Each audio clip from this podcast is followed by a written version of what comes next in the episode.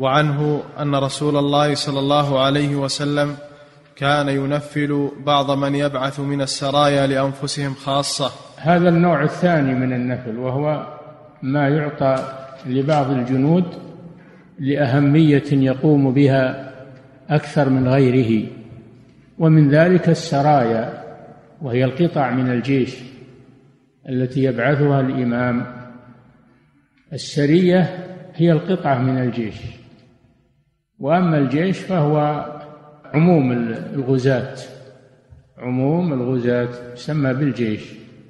فإذا كان الغزاة كثيرون يسمون بالجيش.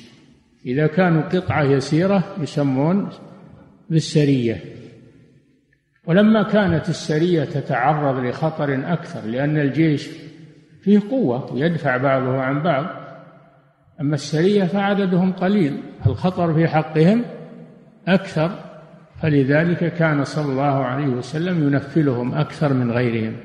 وعنه أن رسول الله صلى الله عليه وسلم كان ينفل بعض من يبعث من السرايا لأنفسهم خاصة سوى قسم عامة الجيش. يعني يعطيهم سهمانهم من الغنيمة ويزيدهم على ذلك التنفيل.